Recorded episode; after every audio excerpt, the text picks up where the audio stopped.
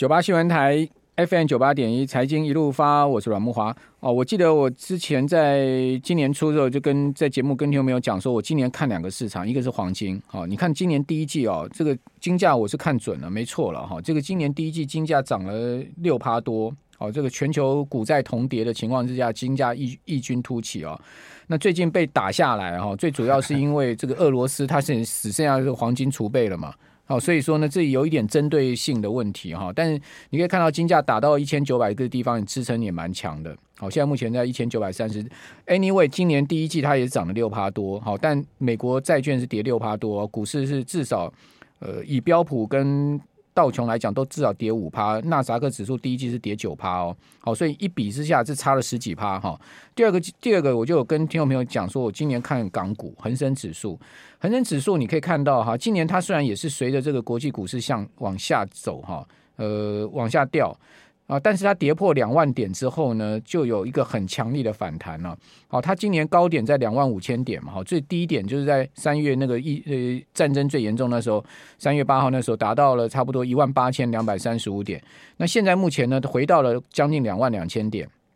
好，这个在两万两千零三十九点，今天收两万两千零三十九点，所以它从一万八上来到两万两千点，哈，差不多涨了有四千点之多，四千点的。一一万八是涨了百分之二十的幅度啊，就是说从从从低点上来，它也弹了两两两成了哈。虽然说它还是一个相对呃不到年初的位置哈，但至少哦，你可以感觉它两万点一破，它有一个很强力的买盘进场，尤其是一些恒生那个科技股，什么阿里巴巴、腾讯啊这些股票哦，都出现了一个破底之后，开始哎见到。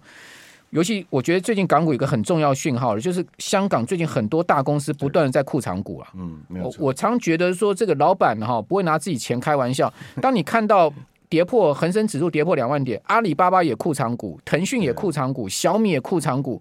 哦，我但是我如果有印象的大公司，这个科技公司就至少就是这三家都库藏股，你就知道说差不多了啦。讲实在的，好，我们赶快来请教财经 B 快科 Vincent 在我们节目现场，Vincent 你好。呃，各位投资人，大家好。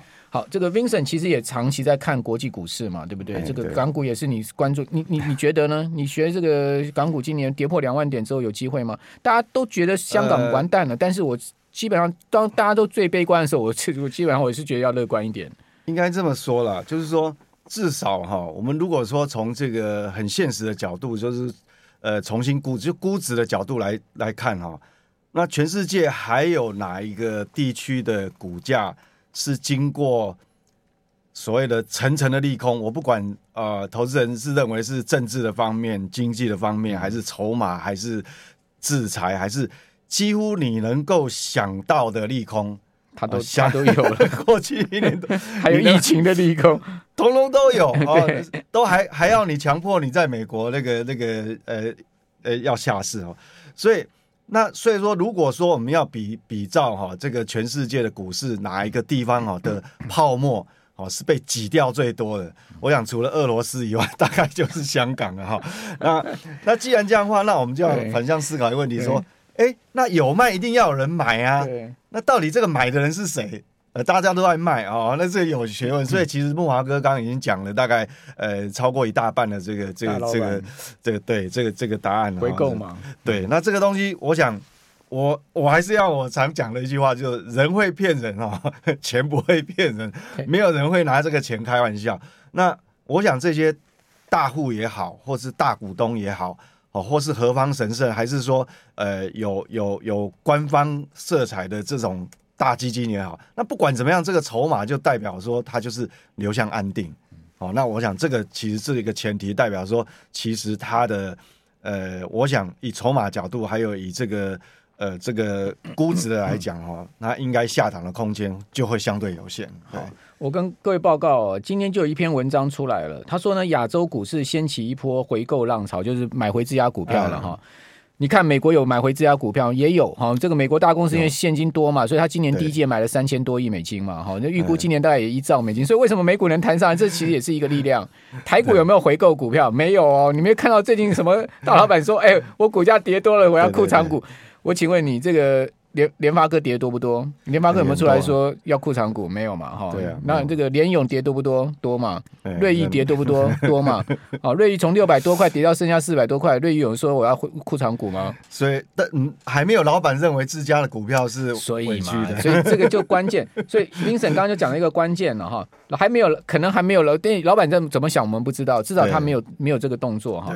阿里巴巴，我跟各位报告哈。那个宣布到二零二四年三月底要回购股票规模从一百五十亿美金扩大到两百五十亿美金，好，这个创纪录哈，呃，相当于它的市值的十分之一，就拿市值十分之一的钱出来买自家股票了，就对了啦。小米也宣布了哈，呃，不定期按最高总额一百亿开始回购股票。腾讯也宣布了啊，已经从今年三月二十五号到现在已经进行四次回购。哦，他总共已经买回三百二十万股了哈，总共耗资十二亿港币，还可以继续买下去，因为他这个是呃随时回购的一个情况。那今年港股已经有八十九家公司展开股股票回购，总计回购大概七十亿港币。哦，去年同期呢，港股的回购金额只有十五亿，太明显了。而且你现在买一定划得来，像那个 OPPO 的老板哦，我现在名字突然我我我我叫不出来，他很聪明，你知道吗？当那个芒格啊，我们讲说巴菲特，大家都。都都是朗朗上口，都知道价值投资嘛。巴菲特的 partner 芒格买阿里巴巴，到现在还套牢大概大概六成左右。嗯、但是 OPPO 就是两个礼拜前，他在那个最恐慌那个低点的时候，OPPO 的老板下去扫那个阿里巴巴的股票，嗯、他还 他还不是很买买自家股票，他觉得他那个就买腾讯啊，买阿里巴巴。所以我觉得说应该有他的道理啦，有绝对有他的道理。我觉得你不要听老板讲什么，你要看他做什么了。对对对，没有错，没有错。这个常常很多都讲一些台面上话了 哈，这个台面上人很喜欢讲台面话了哈。这个，但是他真正做，他就不是一个假动作了。他真的拿，尤其是拿自己的钱，这公司的钱，真金白银的下去打的话，那就是真实的了。没有错，没有错。哎，这个这个真的真的是这样。好，那今天 Vincent 要来跟我们谈一下整个景气嘛？但我们因为看到这个景气有在趋弱，哎。呃，确实是这样。目前出来数据，我们讲讲说，比如说，呃，这个中国大陆哈，中国大陆就是刚公布出来的这个新的这个 PMI，确实是呃比较比较没有我们想象那么好啊。因为事实上，它整个货币政策哈，还有财政政策都是倾向于宽松哈，都是要财政政策也是要刺激的。但是公布出来这个官方的这个所谓制制造业 PMI 哦，那跌破五十哦，这个是。哦，变成昨天吓大家一跳。对，那上个月来讲还有五十点二，那现在新的资料出来是四十九点五哈。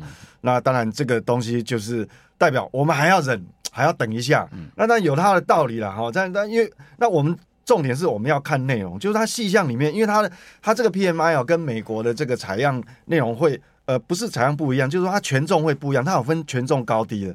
比如说新订单来讲，它是占百分之三十。我们知道中国大陆的 GDP 很大的成分都是来自于制造业，所以这个新订单哦很重要。那呃产出就是生产端的哈，这个占了百分之二十五，所以这两项是非常重要，就超过一半。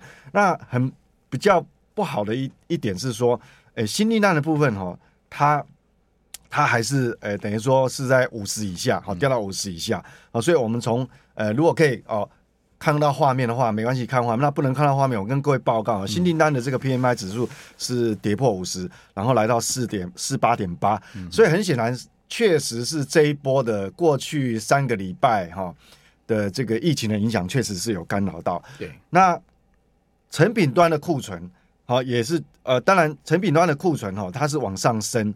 哦，所以这两个我们比较在乎的这两个数字哈，那刚好一个是往下降，一个往上升。那如果两个一对减的话，好，这个剪刀差，我们很显然我们看到哈，这个大概是过去呃，应该差不多将近十年以来是很少看到了，变成跌入负哦，负零点一，连新冠病毒二零二二零二零年的上半年哈，那那新冠病毒的时候都还没有这个负值。当然了，这个就造成。为什么昨天的这个曾经早上啊，昨这个入股哈出现比较出现比较明显的下跌，但今天马上又回魂，对，马上又回魂了。对，所以我觉得说，当你所有的利空一支出来的时候，其实哈，那淬炼之下比较容易。我通常都是比较习惯说，我们要下档支撑，要用用什么来涨？我们呃用货币政策，用基本面很多角度哈，还不如大盘用利空来压力测试是最准的。嗯，好，那那测出来，既然你在这个地方有强大支撑的话，那这个是交易的结果，那我们就必须尊重它。好，所以很显然就是说，在利空淬炼之下，市场该离场的代表什么？该离场，因为种种因素，该离场大概也离场。这第一个筹码已经确定了。那还有，我认为说，这个高层的。不断的会议出来哈，就是一个强调一个稳字，所以我愿意相信，嗯嗯，接下来只要这个美国的通膨哈，就是说全球的这个通膨哈，还有美国这个很重要的这个缩表的进程哈，如果确确定下来之之下，我想可能大陆的宽货币宽松的政策。也许就出台哦，嗯，好，所以这个降准降息一定还会再来的了。呃，我我比较倾向乐观，会有这样的状况。嗯、所以也许这个等于说筹码角度，它已经领先告诉我们说，底下的支撑哈，已经等于说没信心的筹码已经被洗掉了。对，所以未来一旦这个货币政策只要呃比较确定宽松，还有财政刺激的这个政策出台的时候，嗯、那也许的那个局面就不一样哈。我想这个有机会。中经院今天的 PMI 也告诉你，新订单跟生产面有有开始在缓趋缓了。对，没有错。我们这边先休息一下。嗯，九八新闻台 FM 九八点一财经一路发，我是阮木华。啊，这个腾讯呢、啊，股价在二零二一年见到最高点七百七十五块港币啊，今年最低跌到两百九十七啊。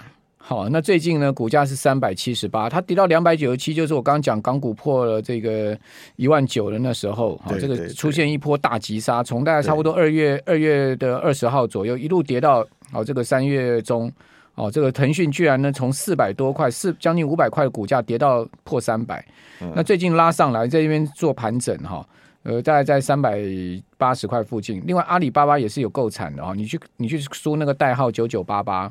好，阿里巴巴就九九八八很好记嘛。哦，这个过去被奉为是中国大陆这个呃企业之神的马云，现在也是不知道去哪里了。阿里巴巴股价从三百零九，哈，这个去年的高点，哦，前年的高点三百零九，跌到这一波剩下七十一块。对啊，对啊，最最近回到一百零九。你看他讲实在的，你说这种这样的股价，公司派不库藏股要怎样？对，而且这一波筹码真的洗干净，而且我们讲一般讲洗筹码都是洗一般投资人，他这一波不止清清清理了一般投资人，连很多所谓的基金经理人，那那一些一些共同基金，好一些国外一些一些特定的这个投资者，也全部都被洗干净了。那你就知道说，会敢去那个地方接这个筹码的人，我想短时间可能一年半载他也不会释放出来。好，那当然港股见仁见智了，就是说他。嗯是不是真正低点哈？我们就大家就拭目以待。哎、那重点是回到台股来讲的话，哎、我们现在看到大环境是景气在走弱，这是确定。哎、所以景气在走弱的情况之下，今年选股就要特别谨慎了。没有错，没有错。因为好好的产业跟好的公司就越来越少了。没有错。但不是说都没有，还是有，还是会有。那 Vincent，您看法呢？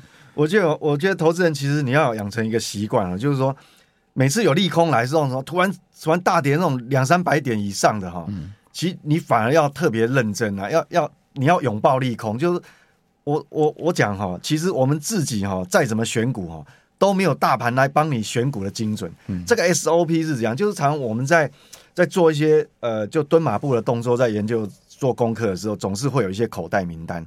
那口袋名单其实，在这种利空的时候就派上用场。就是说，假设你有一篮子口袋名单，在这种。大盘重挫的时候，马上就出来哪一个是真的，哪个假的，或哪一个已经筹码领先清洗干净，会领先往上做攻击的。这这其实今天上半场马上一目了然哈，这个是一种小技巧。那另外我这边要分享一个产业，就是既然不是这个每个板块都有，那我这边提供呃比较一个几个明确方向。第一个哈，啊车用的部分啊车用的零组件的这个部分啊，今年要特别注意，因为第一个呃去年的。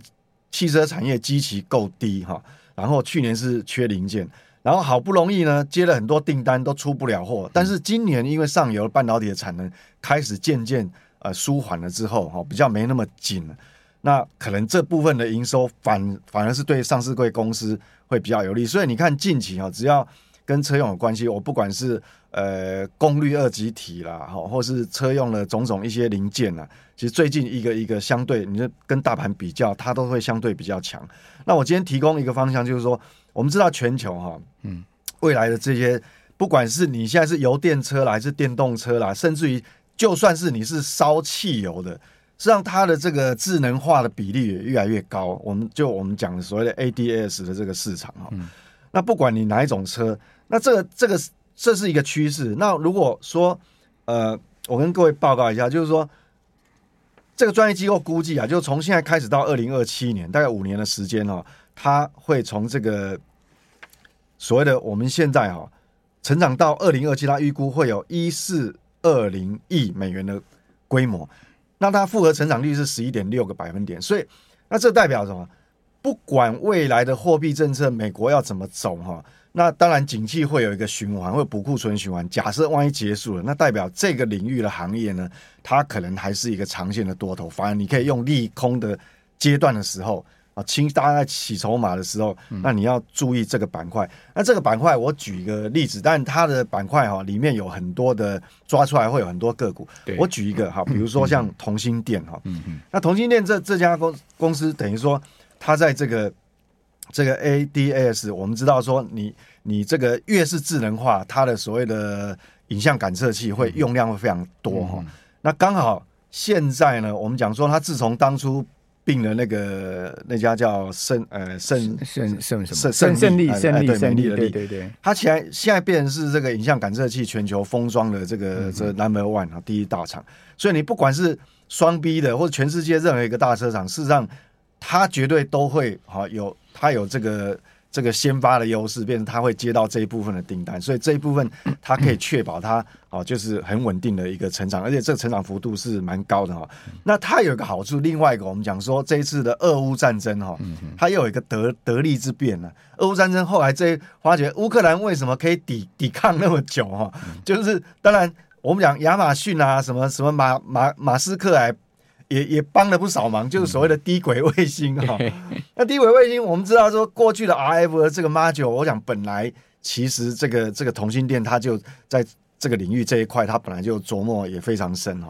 所以刚好它是两个，刚好是未来趋势产业的一个两个交叉比对一个焦点啊。这个可以列入各位的这个口袋名单了。那我另外一个方向哈，也很简短报告，就是说今年是我们重中之重的。就假设我们撇开。外部环境哦，非常呃，可能刚刚慕驊哥讲，可能会有一些呃，有些板块可能景气循环可能会会掉下来。对。但是有一个唯独是跟外部景气没有关系，是我们国内有关系。就是说，我们国发会才刚刚公布我们的这个所谓碳足迹哈，碳排放未来的一个路径。好，那我们远的不谈，我们讲二零二五年哈，二零二五年哈，有非常重要的这个这个计划，我们可以呃看好，我大概。跟各位报告，用口头念一下，就太阳光电哦，我们今年的目标要到这个一一二五零 mega 瓦瓦特哈，那到二零二五呢，三年的时间要翻倍哈，等于是二十 G 了。嗯，那那离岸风电呢，我我们今年的目标是二二五三哈 mega 瓦，那这个到二零二五三年的时间，你知道要要超过翻倍要五点六 G 啊？各位知道啊，三年其实很短呢、欸。嗯，其实今年的进度已经落后了。那我想这些哈，其实预算的编排，还有一些呃国发会呃，不管是台台电然后经济部很多配套措施，其实都已经已经计划在那边。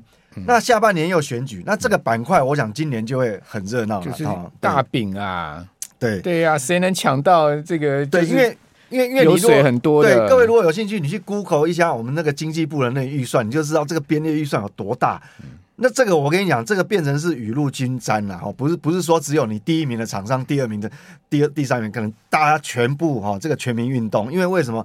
我们为了要很多公司都在做储能啊，都要往储能走。对，没有错啊，因为对，所以说这个这个领域哈，这发展出去扩散出，今年会有很多。